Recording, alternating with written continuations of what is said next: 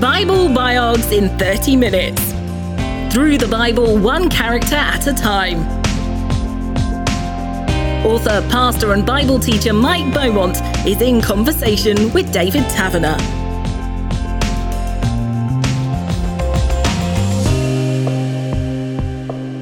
This time around, Mike, we're going to be focusing on Nicodemus. Uh, where do we find the story of Nicodemus in the Bible? Well, the first place he pops up in the story is in John chapter 3. In fact, he occurs three times, and they're all in John's gospel. And it's in John chapter 3 where we get that whole discussion about what it means to be born again when he comes and talks to Jesus. So, who, who was Nicodemus? Well, we read that Nicodemus was, the New Living Translation describes him as a Jewish religious leader who was a Pharisee. So we just need to perhaps uh, unpack that because what was a Pharisee? Well, the first thing to note is that being a Pharisee was not a job, it was a lifestyle. Most Pharisees were middle class tradesmen, and being a Pharisee was the way of life they lived. They were reasonably numerous. We reckon there were at least about 6,000 of them in the time of Jesus, and they were pretty influential. So, what was it about the Pharisees? Well, we need to understand a little bit of history, and we just got to go back with the history of Israel a little bit.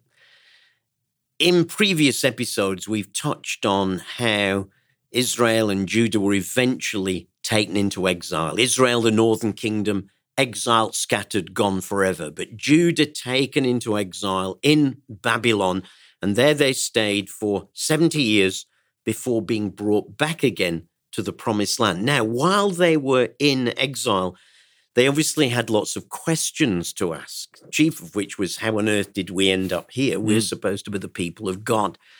And while they were in exile, they, they came to the conclusion well, the reason's very simple. We, we've ended up in exile because we disobeyed God. We didn't obey God's law. And the books of Kings, which were probably written and pulled together in exile, carry that theme all the way through. Wherever a king was disobedient, judgment comes. Mm-hmm. Wherever they were obedient, blessing comes. And so they realized it was because they had been disobedient to God's word that judgment had come. So as they come back to the promised land, as they return from exile, what's deep in their hearts is this understanding that, do you know what? If we don't want to end up in exile ever again, we had better learn how to be obedient to God's word. And it was out of that that the, the seedbed, the forerunners of the Pharisees came, a, a group of people who devoted themselves to absolute obedience to God's word so that this would never happen again. And so they began to think through God's word and what it meant to be obedient to it. So, you know, six days you shall labor and on the seventh you shall rest. Okay, that's pretty clear. Good. We know we don't need to work. But hang on a minute. What does work mean? They began to ask. What can I do? So if I'm a tailor who makes clothes, can I make clothes? No, absolutely not. And they started to write all these down as sort of extra rules, right. the rabbinic teaching, an exposition of the law. If I'm a tailor, can I carry a needle in my garment? You know, when they were sewing, you can imagine them just putting it in their lapel while they were doing the next bit of work. No, no, no. So before it gets to Sabbath, you you better check that you're not carrying a pin in your garment because that's carrying a burden and that's carrying work. Now, we might think that's really silly, isn't it? But remember, this came out of a good heart, a heart whereby we want to obey God scrupulously, lest we ever end up in exile again. But then the more you do this, the more you start to find ways of getting round keeping the law. So he was a real example from rabbinic writings of the time of Jesus. If I get toothache, can I rub vinegar on my tooth? Because vinegar was seen as an antiseptic and something that would help. And the rabbis actually wrote down no, you are not allowed to rub vinegar on your tooth because the very act of rubbing There you are, moving your arm. Yes, that is work. No rubbing of vinegar on teeth. However, if you put vinegar on your food and you eat the food because you're allowed to eat, and the vinegar on the food happens to heal your tooth, then that's okay. Suddenly, we're starting to get quite hair splitting, aren't we? Some loopholes within the rules. Absolutely. And by the time of Jesus, there were thousands and thousands of these extra rules that the rabbis had created, and that the Pharisees had committed themselves to living out. Now, what we have to remember is while to us it seems nitpicking, while at times Jesus had little time for the Pharisees, while at times he said, You just make a whole load of burdens that you put on other people that you can't even keep yourself, while at times he described them as whitewashed tombs. What we have to remember is that it all started out good heartedly. Hmm. It started out from this conviction of we really need to keep God's law because we don't want to end up under judgment again. And by the time of Jesus, there was a belief among the Pharisees that if the whole of Israel were to keep the law for just one day, Hmm. Messiah would come. And that's why the Pharisees were so opposed to Jesus, because what they saw him doing by their standards was constantly breaking the law. Yeah. And so they're constantly coming to him saying, Stop doing that. Stop your disciples picking corn on the Sabbath. Don't you know? You, Jesus, are stopping Messiah coming. Of course, the irony was there was Messiah before them. So Nicodemus was one of these Pharisees.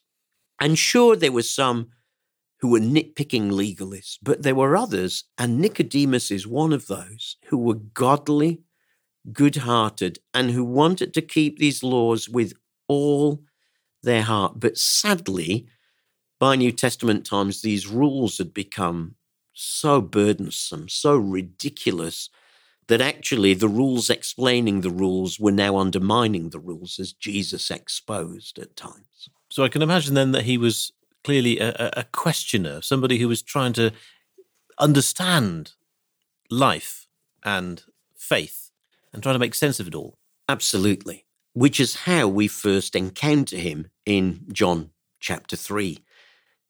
Because the story starts like this There was a man named Nicodemus, a Jewish religious leader who was a Pharisee. After dark one evening, he came to speak with Jesus. Rabbi, he said, we all know that God has sent you to teach us. Your miraculous signs are evidence that God is with you. So he's coming to Jesus, acknowledging that there is something about this man and his teaching that is different, that the miracles that Jesus does are evidence that God is with him. Uh, Did you know, by the way, it said he, he came after dark Yeah, notice one that. evening? Um, now, common answer to that is, well, he came after dark because he, he didn't want to be seen. At this point, he's he's on a bit of an undercover operation, and that could well be the case. But there was actually also a rabbinic tradition at this time that learning in the evening was of more value than learning in the day. So he might have been living out, and for all the listeners out there who are night owls and like doing their learning at night, they might quite prefer that interpretation. Right. But he was there with his questions and looking for answers and referred to Jesus as rabbi. Is that sort of significant? Yes, rabbi, the word meaning teacher, he's acknowledging Jesus here as one of the great teachers of Israel, as one of the rabbis. So already there's a mark of respect. He's coming to Jesus respectfully, questioningly. He's seeing that there's something about Jesus that demands further investigation. Pretty much like many people, perhaps today, they might not believe that Jesus is the Son of God and that he's risen from the dead and with us today. But, you know, they've heard enough and seen enough, or maybe they've seen in the lives of other Christians. Just there's a something, there's a something that I just need to push a little further. And that's why things like the Alpha course, for example, these days are so popular because there are so many people who've got this. There must be something about Jesus, but they don't know what it is. And things like Alpha Course and other courses are just great opportunities for people to do what Nicodemus did to come with their honest questions and to get an answer. Though it's interesting as we read on in this particular story, um, Jesus doesn't really answer his questions. It's almost as if he sees beneath the surface and actually doesn't respond to what he's said at all, but just goes for the heart of it. And he simply says to him, Nicodemus, I tell you the truth, unless you're born again, you cannot see the kingdom of God. Yes, it's a strange reply. It is, isn't it? I mean, it seems a complete non sequitur. You know, you you'd have thought he might have said, "Oh, you know, thank you very much. Really appreciate that. How can I help you?" Yeah. You know, would have been at least like a polite way of beginning. But but clearly, I think Jesus sees this guy's heart. He sees he is a seeker. He sees that he's serious, and he just cuts to the chase with this enigmatic saying that Nicodemus simply doesn't understand. He says, What do you mean? How can an old man, that's interesting, isn't it? How can an old man, so he's clearly an older guy, Hmm. be go back into his mother's womb and be born again? I, that's a nonsense, Jesus. And and and Jesus that sort of has a little playfulness with him at this point and um, says to him, you know, you're you're a respected teacher. How is it that you don't know these things? But but first he says, listen, I, I, I tell you, no one can enter the kingdom of God without being born of water and the Spirit. Humans can only reproduce human life. Only the Holy Spirit gives birth to spiritual life. So don't be surprised when I say you must be born again, because the wind blows wherever it wants. And just as you hear the wind but can't tell where it comes from or where it's going, so you can't explain how people are born of the Holy Spirit. So the essence there is Nicodemus, you're a man who is truly seeking the kingdom of God. I, I, I see that in you. But you need to know no one can enter that kingdom without being born of water and the Spirit. Now, one of the traditional ways of understanding that in some branches of Christianity, born of water, they've seen as a reference to baptism, that you need to be baptized in water and baptized in the Spirit Mhm. to enter the kingdom. But I think in context, it's not what Jesus means at all. What have they just been talking about? About a human birth, about being born. And Nicodemus says, How can I go back in my mother's womb again? Mm. And I think what Jesus is saying here is, you can't enter God's kingdom without being born humanly, but that isn't enough. Certainly, being born a Jew, the water there referring to the breaking of the waters as a baby is born. It's not just enough, Nicodemus, to be born a Jew. Being born a Jew can't save you. And listen, it never has. Look through the whole of the Old Testament. Ethnicity was never the ground of salvation, faith was. So you need to be born, Nicodemus, not just as a Jew. What you need if you're going to enter the kingdom of God is you need to be born of the Holy Spirit, to have an experience of the Holy Spirit that so changes your heart and your life that it's like beginning a brand new life. Now, for this Pharisee, with all the rules and regulations and interpretation, that presumably is, to say the least, mind blowing. Well, it must have been because remember, this is a godly guy. This is a guy who wants God, who wants the blessing of God, who wants the blessing of God on his people. And the way that he's always believed that possible is by a whole list of things that I must do and things that I must not do. The commandments that are in Scripture itself, but those commandments then interpreted by the rabbinic traditions.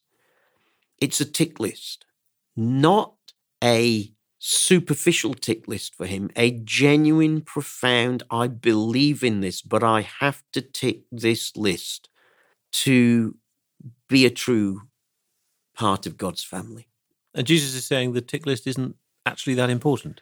He's saying the tick list is completely irrelevant which is even further than your statement. It's not just not that important, it is completely irrelevant. And of course, the whole Gospels will show us this as the message of Jesus goes out not just to the religious, but to those who are incredibly irreligious, to those that the religious despise, to the tax collectors and sinners, as they call them, to the marginalized in society, to those who weren't good enough. Those are the ones that Jesus goes to with the gospel, and those are the ones that so easily respond. So, if nothing else comes out of our episode today, what we need to underline is that this story of Nicodemus shows us that God is not interested in our tick lists. God is not interested in our religion. What God wants is relationship, not religion.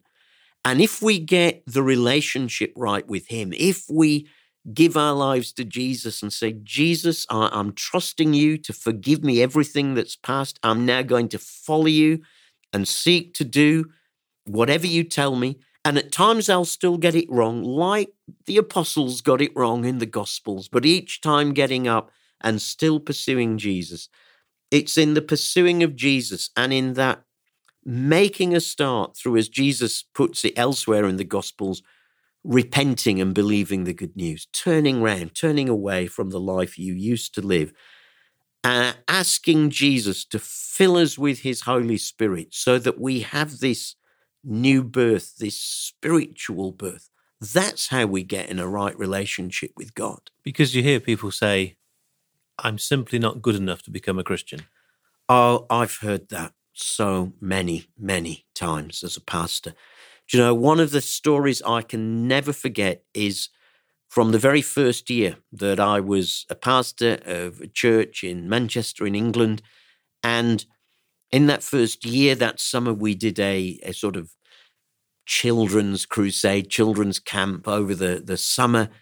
And I remember this mother bringing her child to the meeting and then coming at the end of the meeting to pick the child up. It was pouring with rain, and she stood outside the church building. And I went out and said, "For goodness' sake, don't wait out. Come on in, come on in." No, no, it, no, no. I'll, I'll wait out here. Thank you. And she just wouldn't come into the church building, and it's she just didn't feel she could hmm. come in. The other thing I've so often heard as a pastor is people saying, and I heard this only a few weeks ago, most recently. Someone saying to me, Do you know, I'm, I'm going to start coming to church when I've sorted my life out a bit more. and I always take great delight in saying, Listen, church is the place where we learn together to sort out our life more. And if you wait till you've sorted your life out more before you come to church, you will never come. Church is a place where we come to sort our life out not a place where we come when we have sorted our life out. Listening to what you were saying about being born again makes me think, you know, you hear people talk about born again Christians as if they're a certain sort of Christian. Sounds to me as if that's not what's being said here. No, and the trouble is, uh, born again Christian is a, a, phrase that that carries a whole load of baggage in our culture today. Um, it, it can be used as a despising comment. Oh, they're all a load of bunch of born again Christians, which, which means oh, they're Christians who take their faith seriously. You know, across the Atlantic in North America, a born again Christian often has a certain package, and they will be assumed by the populace at large to vote Republican, be anti-abortion, pro-gun carrying, etc., etc. So a, a certain package, and, and Jesus had none of these ideas in mind. You know, you can be a, a born again Baptist, a born again Methodist, a born again Pentecostal, a born again Anglican. All it means is someone who's come to that point of realizing they cannot live life on their own. They need Jesus to forgive them. They need Jesus to walk with.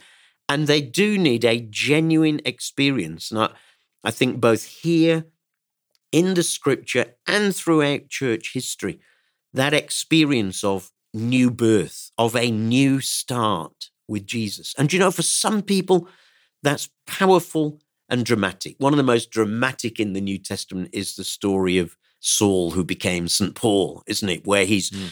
knocked off his horse on the road to Damascus and has this vision. And we often talk about a Damascus Road experience. And still today, there are people who have powerful, momentary encounters where their life is completely turned around. The pastor that I work alongside in my semi retirement still uh, became a Christian under my ministry nearly 40 years ago, and we've been close friends ever since.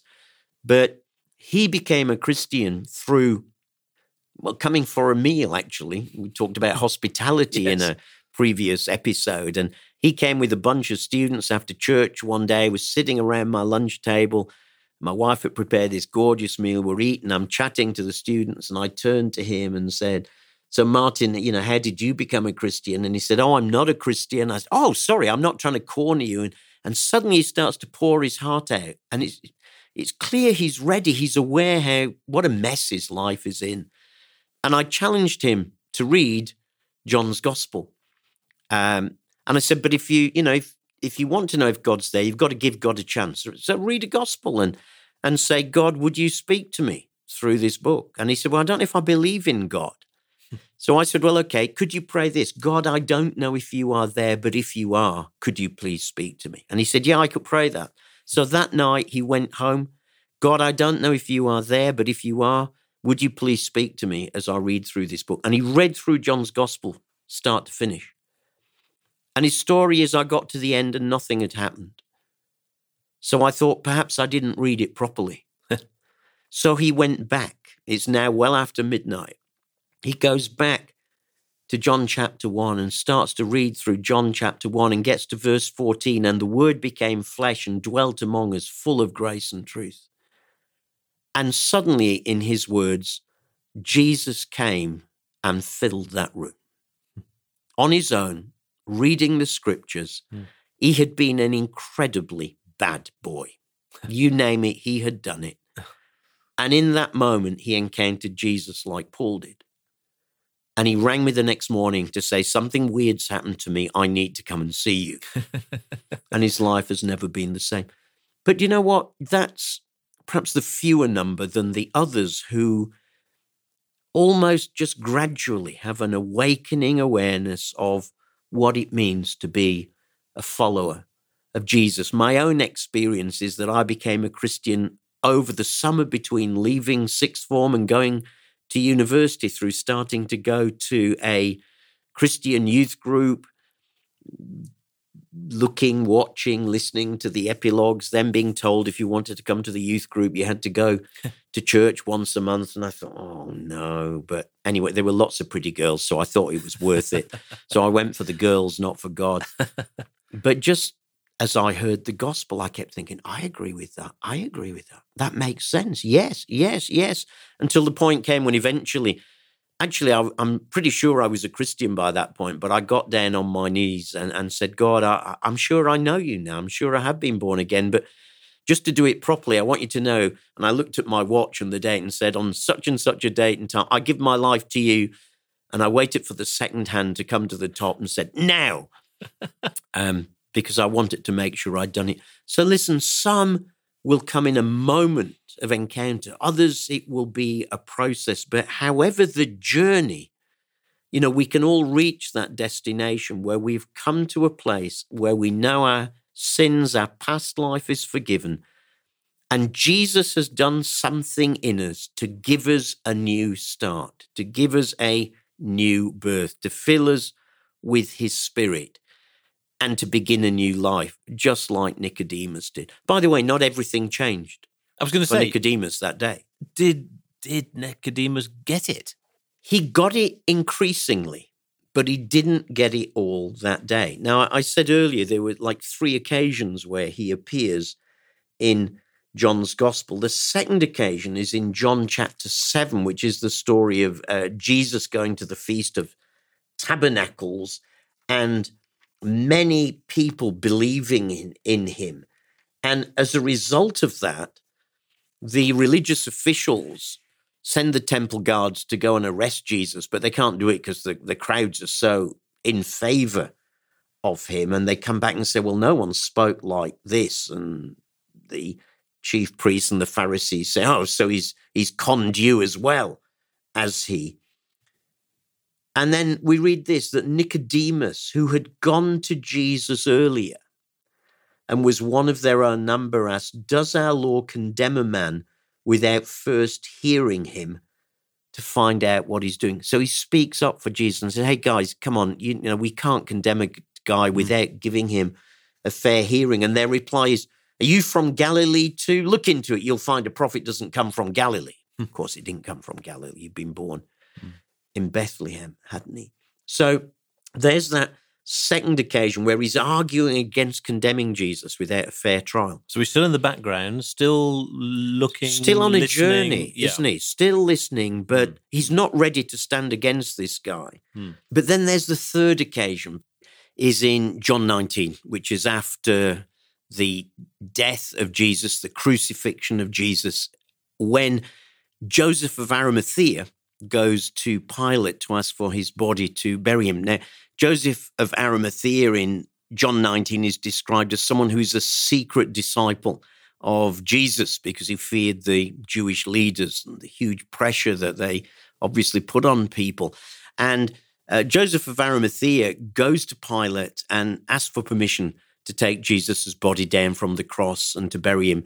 Clearly, he would just, as a common criminal in their eyes, have been left on the cross for the birds to eat or ultimately thrown into a common grave. And Joseph wants to give him a proper burial. And burial in those days was not a burial like ours uh, in the West, uh, put in a coffin in the ground, but the body was put inside a tomb and allowed to decompose. And a year later, the bones gathered and then put in a box, and ossuary, which would have normally been put in the family tomb in some niche in, in the rock.